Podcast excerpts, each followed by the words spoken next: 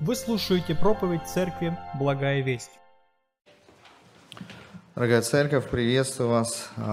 Стало время нам поразмышлять над Божьим Словом. И мы продолжаем с вами цикл проповедей о Церкви. Когда у нас происходит время причастия, мы говорим о Церкви. Мы уже с вами говорили, какая она, идеальная Церковь. Мы говорили, что мы основываемся на Библии, как на единственном авторитетном источнике Божьего откровения о Церкви. Мы с вами говорили о важности разъяснительной проповеди, почему важно говорить Божье Слово и разъяснять его. Мы также с вами размышляли, почему важно, чтобы Церковь правильно понимала Евангелие. Мы даже говорили о важности церковной дисциплины. Но еще не менее важный компонент, который характеризует церковь, правильную церковь, здоровую церковь, это правильное понимание, а из кого же церковь состоит. Это важная тема, потому что мы должны понимать, что церковь – это не человеческое какое-то учреждение или организация, это Божий живой организм, и создан этот организм им, то есть Богом. Да, конечно, в силу того, что мы существуем в нашем правовом поле, имею в виду в России, у нас, как у церкви, поместно есть элемент организации. Есть устав, есть какие-то документы, есть какие-то взаимоотношения с внешними. Но по сути своей, даже поместная церковь – это тоже Божье творение.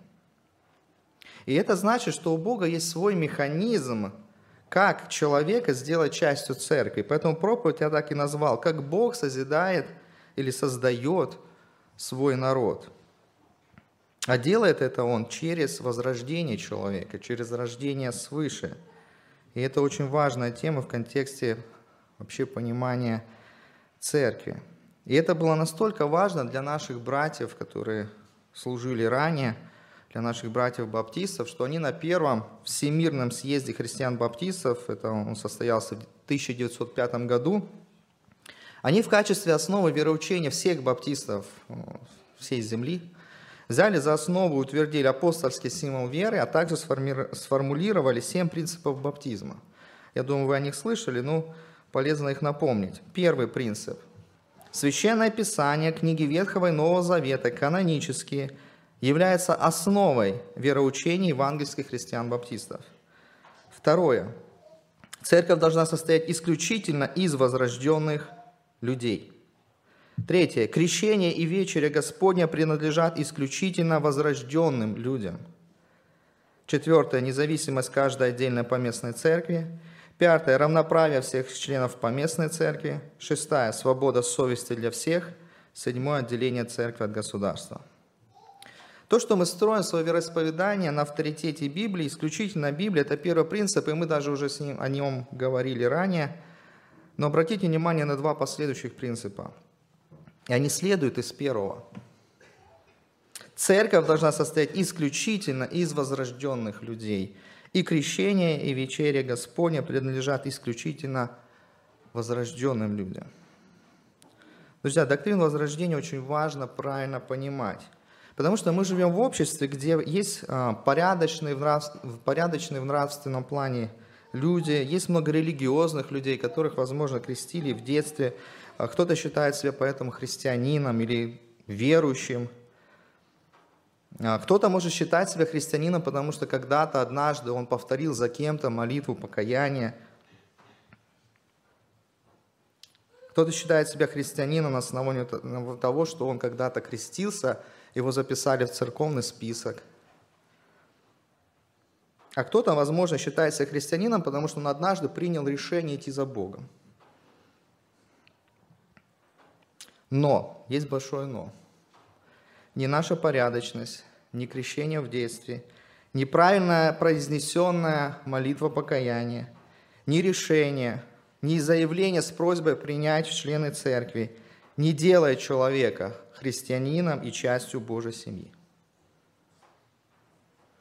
Только через рождение свыше человек получает спасение, становится истинным христианином и принадлежит Вселенской Церкви и, как следствие, поместной.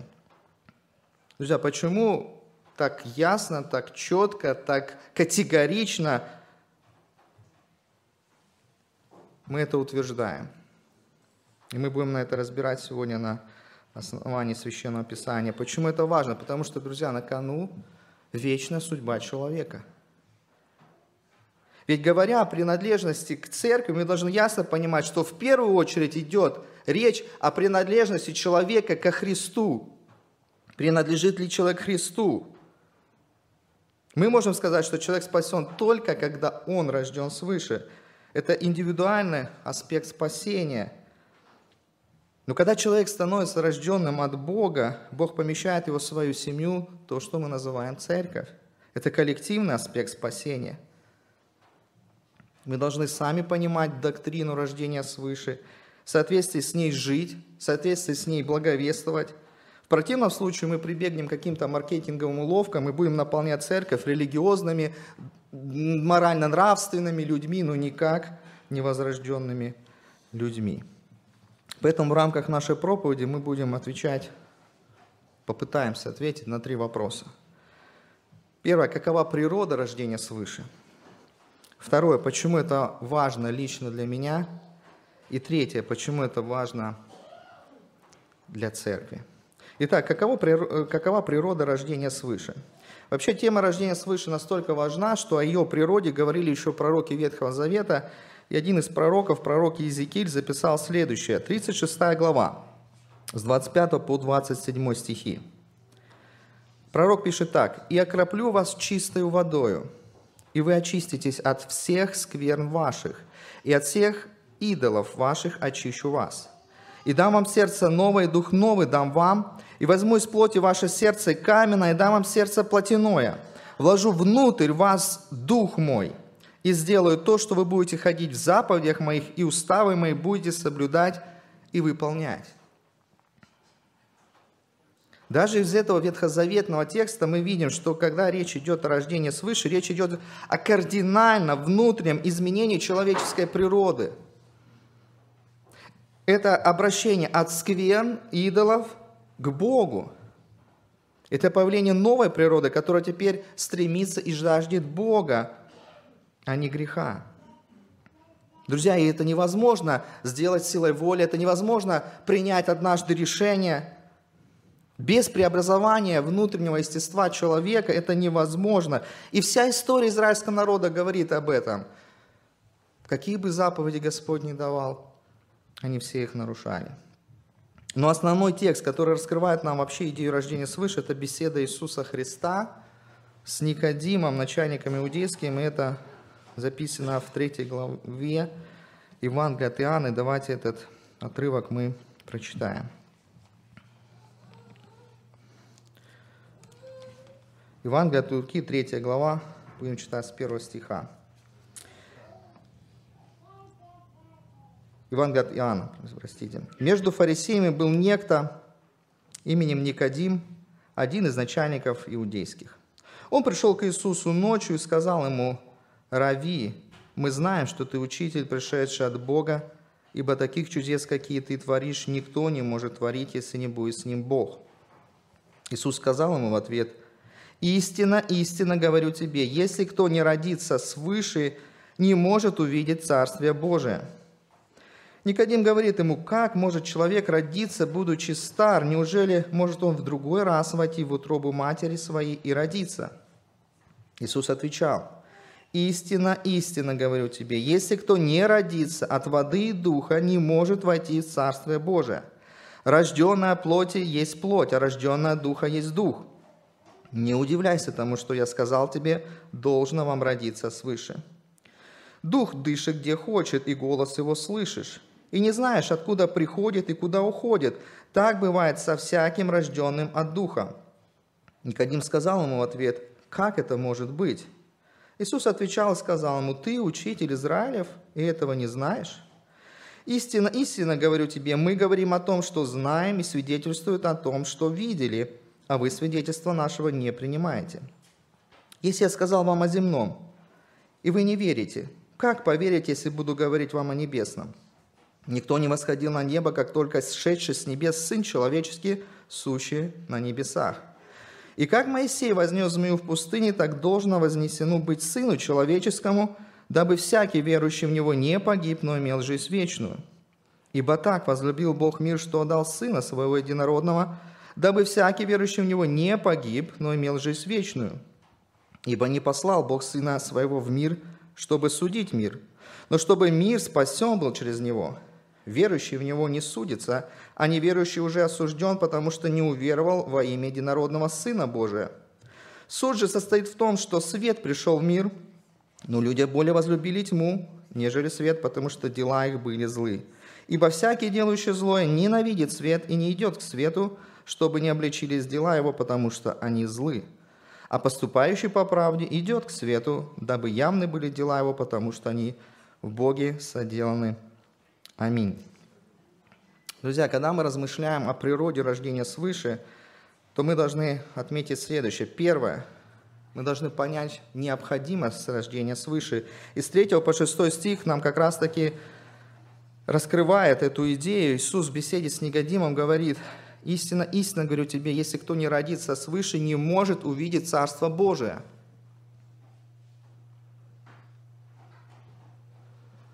Шестой стих. «Рожден от плоти есть плоть, а рожден от духа есть дух». То есть Иисус говорит, по-другому никак в Царство Божие не попасть. Не то, что не попасть, ты не увидишь даже Царство Божие. И нас, именно Слово Божие, Дух Святой, действуя, рождает новую природу в человеке. И почему нужен такой именно механизм? А все очень просто. Все началось там, в Эдемском саду. Когда согрешил Адам, Бог предупреждал: ты умрешь. И первая смерть, это была смерть духовная, разделение человека с Богом. Человек стал мертвым, его дух умер. И впоследствии этой мертвости стало то, что человек стал рабом греха. И теперь человеку, чтобы спастись от мертвости, от рабства греха, ему нужна жизнь. Но он не может сам себе ее произвести, он ее утратил. И вот в этом процессе воскресения Духа Человеческого участвует Божье Слово и Дух Святой. И об этом пишет апостол Павел. В пятом стихе сначала Иоанн сказал следующее, обратите внимание. Иисус отвечал: «Истинно, истинно говорю тебе, если кто не родится от воды и духа, не может войти в Царство Божие». Вот это слово «от воды» иногда понимают, что, ну, наверное, просто это физическое рождение. Вот от воды и духа. Нужно физически родиться, потом духовно. Кто-то говорит, что нет, это речь идет о крещении. То, что рождение свыше происходит в момент крещения. Но если мы читаем Писание, как, как бы следуя логике Писания, разъясняя Писание, мы видим, что когда Слово Божие говорит о воде, то чаще всего речь идет о Божьем Слове. И Павел вот эту идею действия Духа Божия, действия Его Слова лучше раскрывает. В Ефесянам пятая глава двадцать шестой стих сказано: «Чтобы осветить ее», речь идет о церкви, «очистив баню водную посредством слова». Вот это очищение водой посредством слова. А дальше Павел в этом же послании, точнее не дальше, а чуть раньше, во второй главе, он говорит о роли Духа Святого в рождении свыше. Послание к Ефесянам вторая глава с первого по девятый стих. «И вас, мертвых, сразу, и вас, мертвых, по преступлениям и грехам вашим, в которых вы некогда жили по обычаю мира сего, по воле князя, господствующего в воздухе, духа, действующего ныне в сынах противления, между которыми и мы все жили некогда по нашим плотским похотям, исполняя желания плоти и помыслов, и были по природе чадами гнева, как и прочие. Бог, богатой милостью, по своей великой любви, который возлюбил нас, и нас, опять повторяет, мертвых по преступлениям, оживотворился Христом. Благодатью вы спасены, и воскресил с ним, и посадил на небесах во Христе Иисусе, дабы явить в грядущих веках преизобильное богатство благодати своей в благости к нам во Христе Иисусе. Ибо благодатью спасены через веру, и сие не от вас, Божий дар, не от дел, чтобы никто не хвалился». Друзья, обратите внимание на слово в пятом стихе «оживотворился Христом». Вот оно.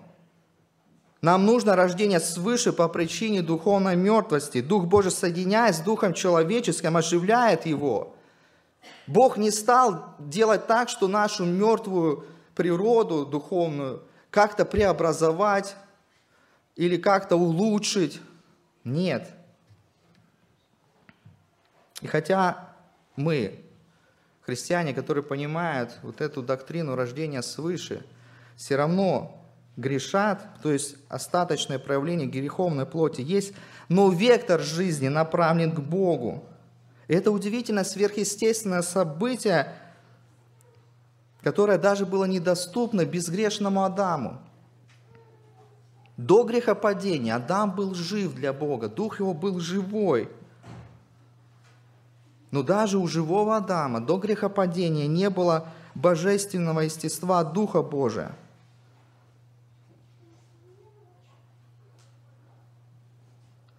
То есть, другими словами, человек после грехопадения, когда рождается свыше, это новый человек, и это лучший человек, чем тот Адам, который был безгрешен. Потому что, чтобы нас оживить, Бог дает Духа Святого, и Он соединяется с человеком. И по-другому оживить человека духовно никак нельзя. И в этом есть суть рождения свыше. Возрождается наш мертвый дух, и Дух Божий поселяется в человеке. И вот откуда берется новое сердце и новая природа, о которой писали пророки. Итак, мы говорим о том, что нам необходимо рождение свыше и как оно осуществляется. Во-вторых, нам нужно, когда мы говорим о природе рождения свыше, сказать, что эта инициатива принадлежит только Богу. Седьмого стиха. «Не удивляйся тому, что я сказал тебе, должно вам родиться свыше. Дух дышит, где хочет, и голос его слышишь, а не знаешь, откуда приходит и куда уходит. Так бывает со всяким рожденным от Духа». Никодим сказал ему в ответ: «Как это может быть?» Иисус отвечал и сказал ему: «Ты учитель Израилев, и этого ли ты не знаешь?» А он должен знать, он должен был читать книгу пророка Иезекииля и должен знать о том, что, каким образом Бог осуществляет рождение свыше. Но вот то, что переведено «дух дышит где хочет», слово «рах» — это ветер. В каких-то переводах так и написано, что ветер дышит где хочет. Его не видно самого, но виден результат действия ветра. Например, подул ветер, мы видим, качаются деревья, мы видим, летят листья, поднимается мусор или листья какие-то. Мы видим проявление, но не видим самого ветра. Но обратите внимание, дух дышит где хочет. Это полностью инициатива от Бога. Человек не может взять и сам себя родить. Более того, если мы рассмотрим конструкцию, грамматику, синтаксис, то вот это слово, что вам должно родиться свыше, это не значит, что я должен прийти и сам себя родить. То, что Иисус говорит Никодиму, вам должно родиться свыше, это не означает, что Никодим сам должен себя родить. Это пассивное действие, над ним совершаемое. Это кто-то должен родить Никодима. Итак, второе, когда мы говорим о природе рождения свыше, мы должны четко для себя уяснить: инициатива исходит из, от Бога. Человек не способен родить себя свыше. Следующее, когда мы говорим о природе рождения свыше, важно понимать роль веры в рождении свыше. Друзья, вера сама по себе не спасает. Друзья, вера сама по себе не спасает. Кто думает, уже задремал, я думаю, вы должны проснуться. Что за ересь пастор несет? Друзья, но я хочу уточнить. Вера в отрыве от объекта веры не спасает. Для спасения недостаточно интеллектуальной веры в то, что Иисус Христос был, что Он пришел, что Он умер, и что даже Он и воскрес. То, что мы об этом прочитали в Библии, и с этим согласны, нас это не спасает. Спасающая вера – это не просто вера существования Бога. Бесы тоже веруют и трепещут, но это их не спасает. Спасающая вера – это доверие Христу своей жизни и своей вечной участи, то есть своего спасения.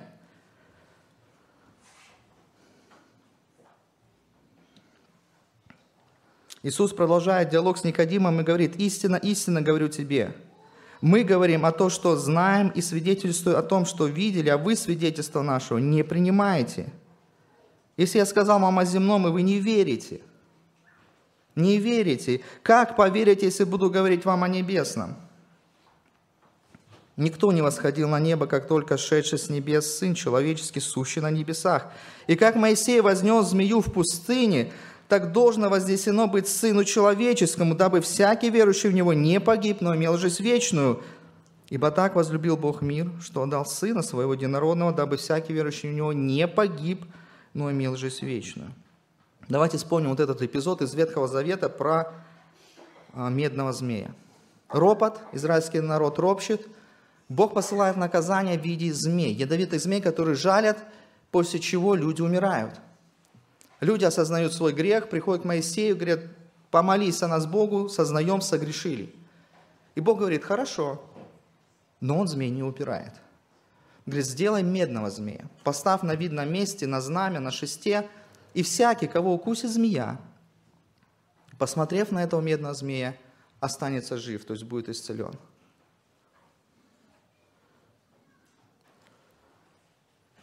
Друзья, обратите внимание, нужна ли была вера человеку, которого ужалила змея, чтобы посмотреть на змея? Да, конечно же, была нужна. Но сама ли вера спасала его от укуса? Нет. Вот этот медный змей, потому что, когда не было змея, хоть верь, хоть не верь, от укуса ты умрешь.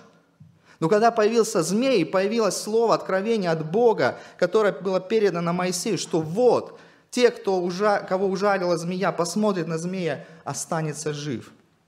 Вера способствовала спасению этих людей. Но спасение было не от самой веры, а от этого откровения, того медного змея, который поставил Моисей. И Иисус вспоминает этот момент.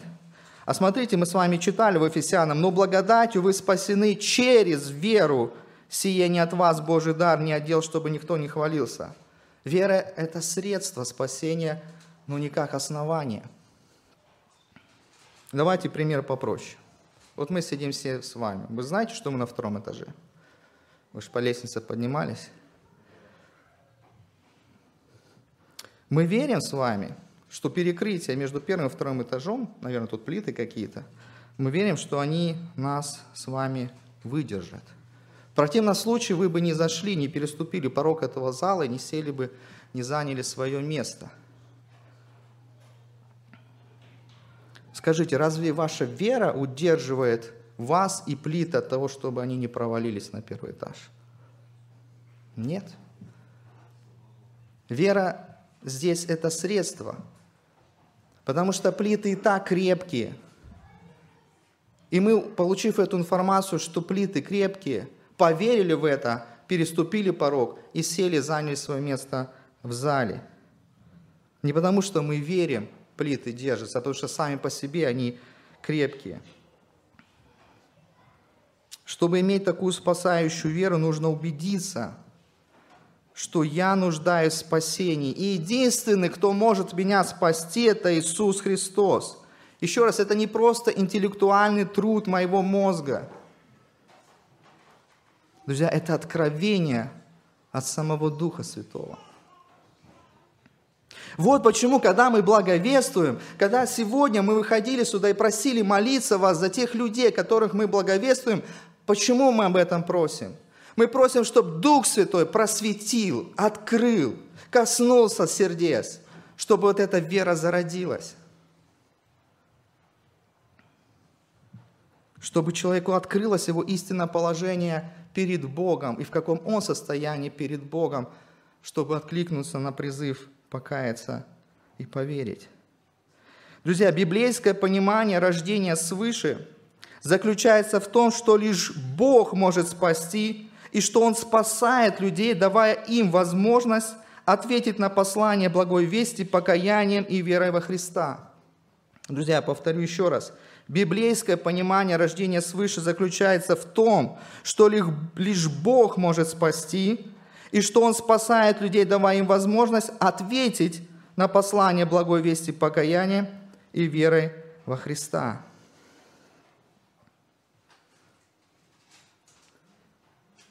Друзья, не потому, что мы такие умные, хорошие, вдруг осознали, что мы нуждаемся в спасении, пришли, поверили, покаялись и получили рождение свыше. Отнюдь нет. Писание говорит о том, что это тоже действие Божьего Слова и Духа Божьего. Таким образом, когда мы говорим о появлении спасающей веры, когда мы говорим о покаянии, когда мы говорим о рождении свыше, мы должны понимать, что это происходит все в один момент. Сразу сделаю оговорку. Богословы спорят, богословы пытаются глубже осмыслить этот процесс, пытаются логически как-то разложить, а что первично, вера или рождение свыше. Человек сначала возродился, потом поверил, или поверил, покаялся, потом родился. Давайте оставим это богословом. На основании нашего отрывка нам достаточно знать, что у человека есть ответственность поверить в Спасителя Иисуса Христа и покаяться. То, что Иисус сказал Никодиму. Это Божий призыв ко всем людям. Бог же со своей стороны дает рождение свыше. Вот это сугубо Его ответственность. Как я уже сказал, человек сам себя родить не может, но Его ответственность поверить и покаяться. Итак, какие выводы мы можем сделать, говоря о природе рождения свыше? Во-первых, что же происходит? Возрождается мертвый дух человека, и у человека появляется новая природа, или, как об этом говорил Иезекииль, новое сердце. Как это происходит? Это сверхъестественное воздействие Духа Святого через Слово Божье. Когда это происходит? В какой момент? Во время покаяния и принятия веры Христа как личного Спасителя и Господа. Но это наша ответственность. Бог в этот момент рождает человека свыше. Итак, почему же важно для, лично это для меня?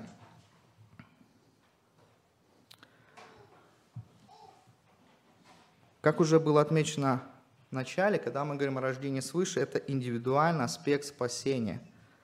Иисус ведь лично говорит Никодиму о том, что ему необходимо родиться свыше. Третий стих.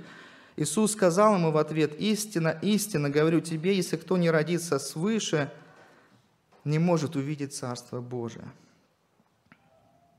Не знаю, я уверен, что каждый здесь присутствующий стремится попасть в Царство Божие, которое передает идею завершения спасения.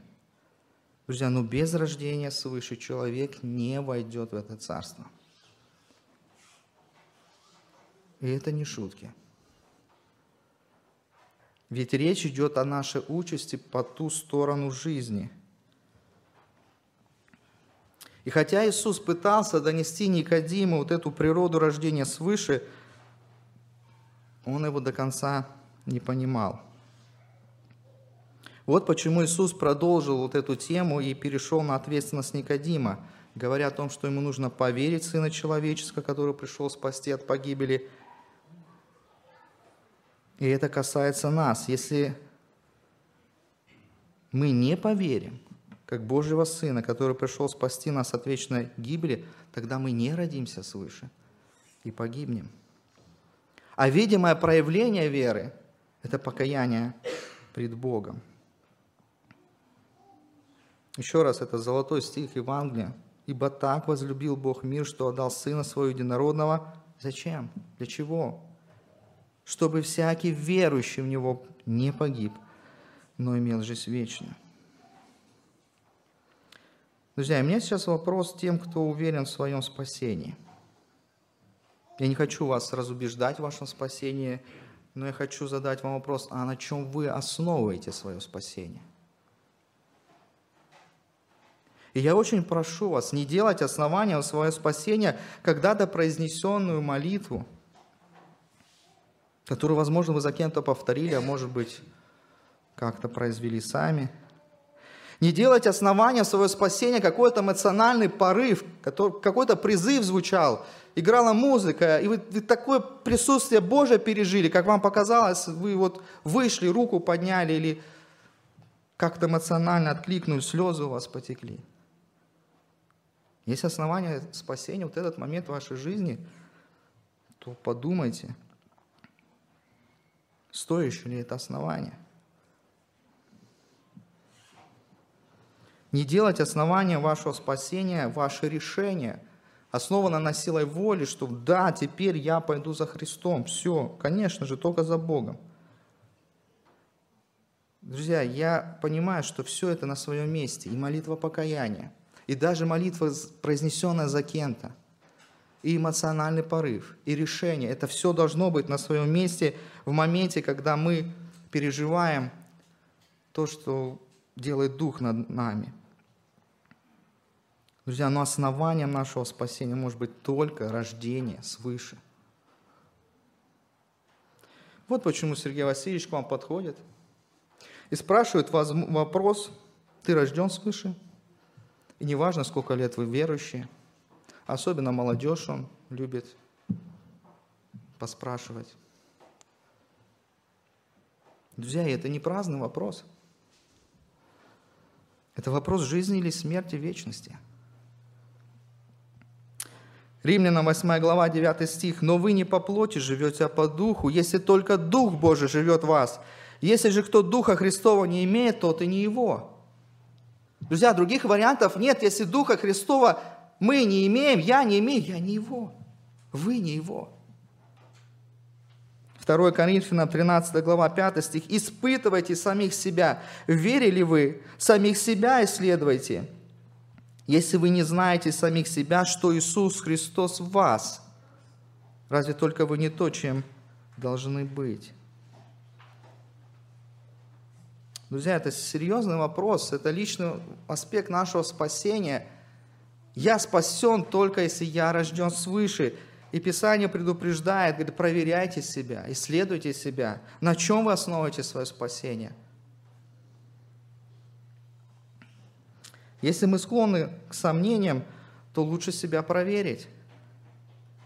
Во-первых, нужно проверить, а какое мое отношение к греху.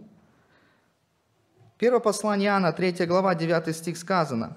«Всякий, рожденный от Бога, не делает греха, потому что семя его пребывает в нем, и он не может грешить, потому что рожден от Бога». Ну и все. Пастор забил последнюю гвоздь в крышку гроба моего сомнения в моем рождении свыше. Ведь я грешил на этой неделе. И даже сегодня утром. А тут сказано, что рожден от Бога не делает греха. Может, я тоже не рожден свыше. Друзья, но этот стих нам говорит о том, что наша новая природа Духа Святого действительно не грешит. В отличие от старой, ветхой природы, которая еще, к сожалению, у нас есть. И это другая тема, но это как раз-таки борьба между нашей плотью и между духом. Дух плоти противится, а плоть духу. И это борьба между святостью и грехом.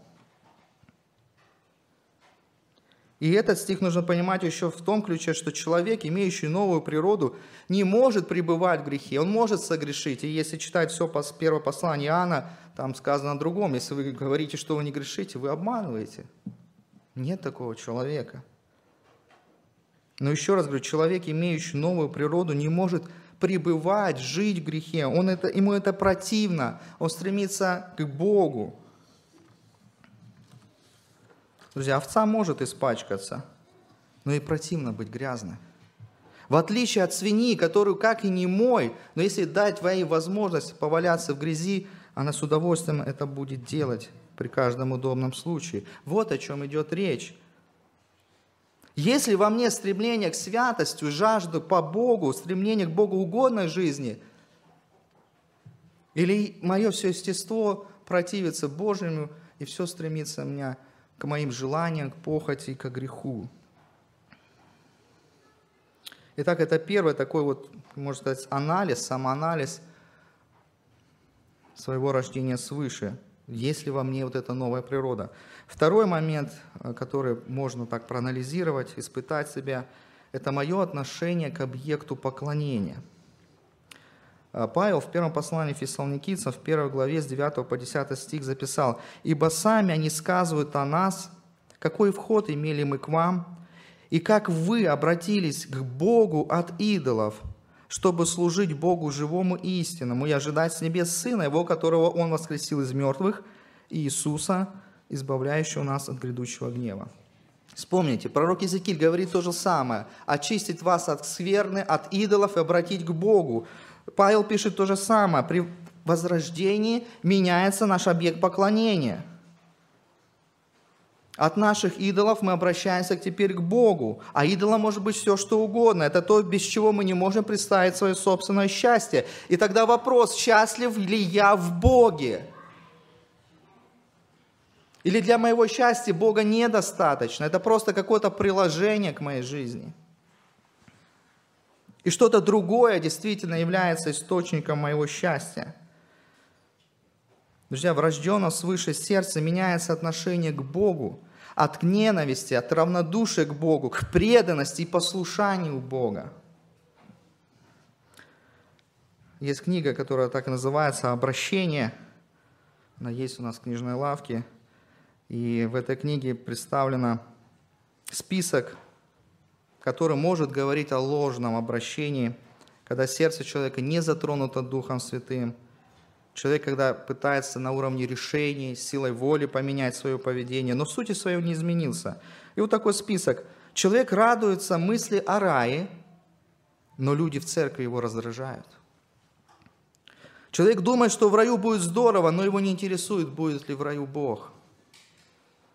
Человек говорит, что любит Иисуса, но послушание, страдание, праведность, ученичество – это не для него. Человек чаще замечает грехи других, чем свои собственные. Человек очень легкомысленно относится к Божьей благодати, и его интересует гораздо больше свой собственный комфорт. В противовес этому списку есть другой список, как может выглядеть истинный христианин. Это человек, который любит других христиан и свою церковь, потому что любит Бога. Человек желает общения Бога, прежде всего, не просто райской жизни. Такой человек понимает, что следовать за Христом – это умереть для себя, это быть Его учеником, и, возможно, пережить страдания. Такой человек повинуется Богу из любви к Нему, а не из выгоды. Такой человек стремится исповедовать свои грехи и отвращаться от них, о чем мы уже ранее говорили. И такой человек дорожит благодатью Божией, пренебрегая своими собственными желаниями. Итак, почему рождение свыше важно для каждого из нас, то есть для меня лично? Потому что это вопрос моего личного спасения, это вопрос моей личной святости. Как я смотрю на грех, как я отношусь к Богу. И давайте перейдем к третьему вопросу. Почему же это важно для церкви? Когда мы говорим о рождении свыше в рамках церкви, то здесь важен коллективный аспект спасения. Пророк Иезекииль, когда писал вот, вот эти стихи о рождении свыше, он обращался к народу. Он не говорил конкретно кому-то персонально одному. Потому что Бог через возрождение, это синоним рождения свыше, не только нас приводит в общение с Ним, с Богом, но также нас вводит как в единое сообщество под названием Церковь. Когда Никодим беседовал с Иисусом, то Иисус, обращаясь к Никодиму, такие местоимения употреблял: «вы», «вам». И как бы обращаясь не просто конкретно к Никодиму, а к категории людей, которые стоят за Никодимом.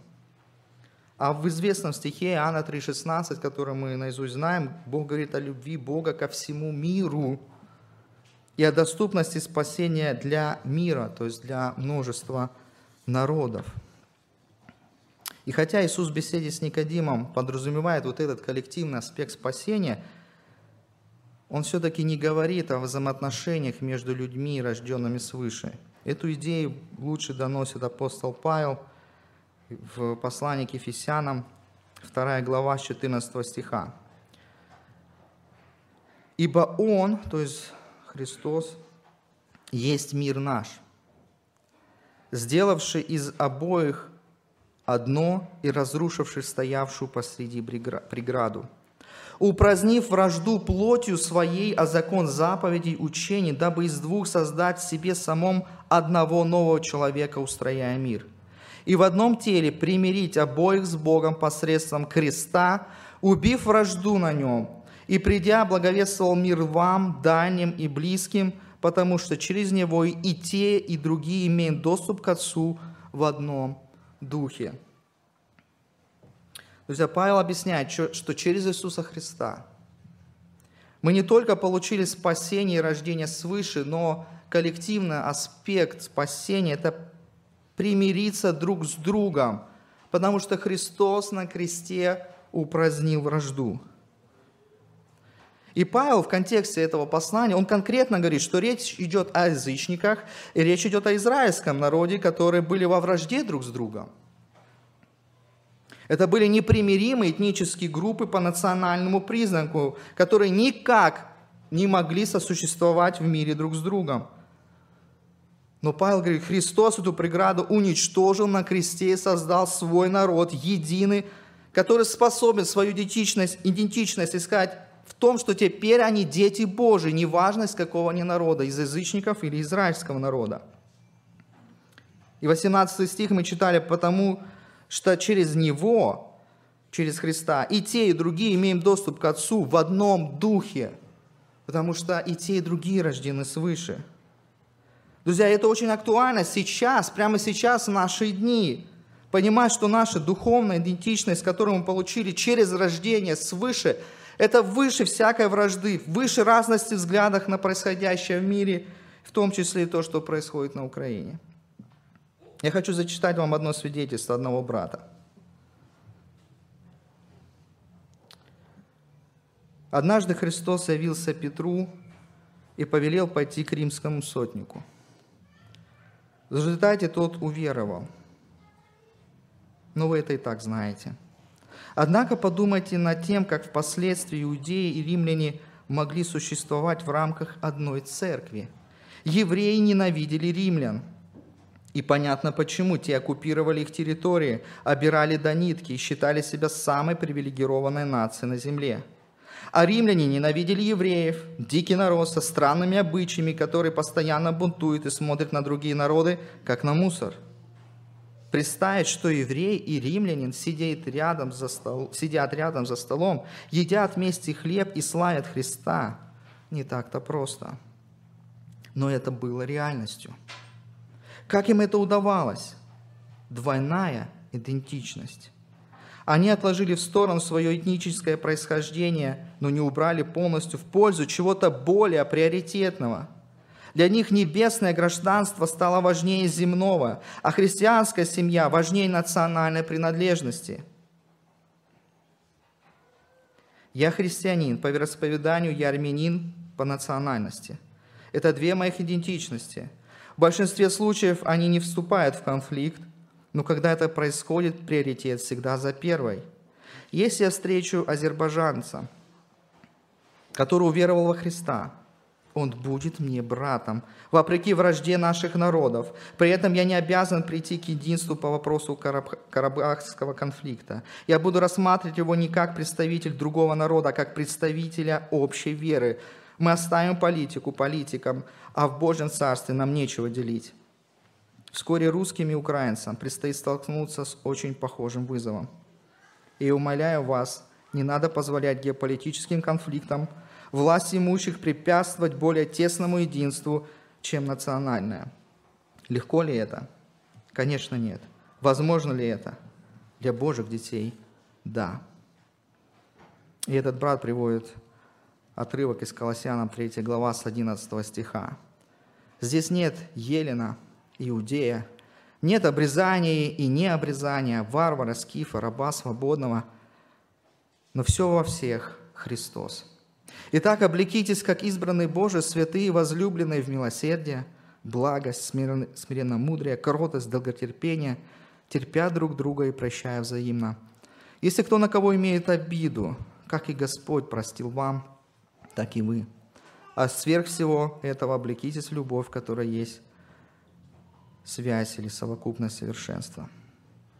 Друзья, таким образом, рождение свыше отвечает и решает вопрос нашего взаимоотношения внутри церкви, взаимоотношений между церквами, христианами разных взглядов и национальностей. Но это доступно только для рожденных свыше людей, потому что они понимают, что они братья и сестры, и это самый наивысший первый приоритет. Вот почему наша ответственность, как служителей Божьих, как пасторов, на собеседовании перед крещением убедиться, насколько это возможно, что человек, который желает присоединиться к церкви, это рожденный свыше человек. Потому что, допустив человека в Божью семью, мы хотим быть уверены, что это человек, в котором живет Дух Божий, который будет продолжать совершать, преобразовывать этого человека на созидание в его самом личном аспекте и на созидание церкви, а никак не на разрушение. Когда мы допускаем такого человека до участия в причастии, мы хотим верить, что тот, с кем я разделяю хлеб, разделяю вино, это мой брат и сестра по духу. Вот почему мы говорим о важности в наших церквях членства. Вот почему мы говорим о церковной дисциплине. Мы хотим быть уверены, насколько это возможно, что мы одна Божья семья, состоящая из рожденных свыше людей. Итак, братья и сестры, мы сегодня посмотрели на то, как Бог созидает свой народ. Мы посмотрели на природу рождения свыше. Мы говорили о том, что происходит, как происходит, когда происходит. Мы говорили о том, почему это лично для каждого из нас. Это вопрос нашего спасения. И мы говорим о том, почему это важно для церкви. Потому что по-другому мы вместе не сможем существовать. Мы не сможем друг друга прощать, мы не сможем друг друга любить, потому что у нас самих нет этого ресурса. Этот ресурс только может нам дать Дух Святой, который поселяется в нас в момент рождения свыше. Давайте будем помнить об этом и еще раз переосмысливать свое хождение перед Богом. И если у нас есть сомнения, следовать тому, что говорил Иисус Никодиму. Верить и каяться. И Господь сделает свою работу над нами, родив свыше. Аминь. Давайте помолимся.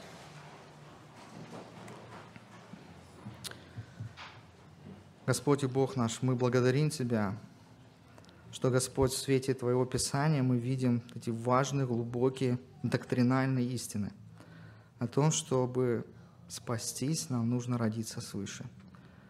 Господь, и мы полностью зависим от Тебя.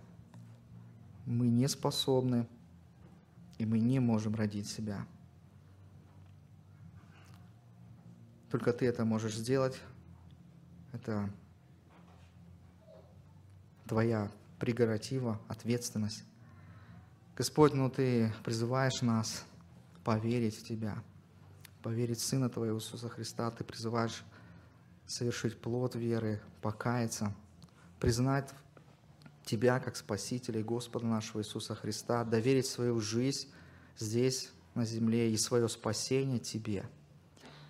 Господи, я очень прошу, чтобы мы, как церковь, правильно понимали эту доктрину, доктрину возрождения, чтобы мы правильно могли применить ее к себе, правильно применить ее, Господь, к другим, особенно тем, кому, кому, кому мы благовествуем, чтобы мы понимали, что все, что от нас зависит, мы должны делать, Господь, но Ты действуешь Духом Святым. Благослови, Господь, чтобы мы, как церковь, состояли из возрожденных людей. Господи, если Ты видишь в наших рядах, может быть, есть те, которые приняли крещение, может быть, есть те, которые считают себя верующими или христианами, но у них нет жизни от Тебя, нет рождения свыше. Дух Святой, коснись таковых. Коснись и приведи вот эту точку обращения, покаяния и истинной веры, и роди свыше. И пусть, Господь, слава будет только Тебе в церкви Твоей. Аминь. Местная религиозная организация «Церковь евангельских христиан-баптистов Благая Весть» зарегистрирована двадцать четвёртого июня тысяча девятьсот девяносто девятого года. ОГРН сто три семьсот семьдесят три девятьсот семьдесят четыре тридцать ноль семь.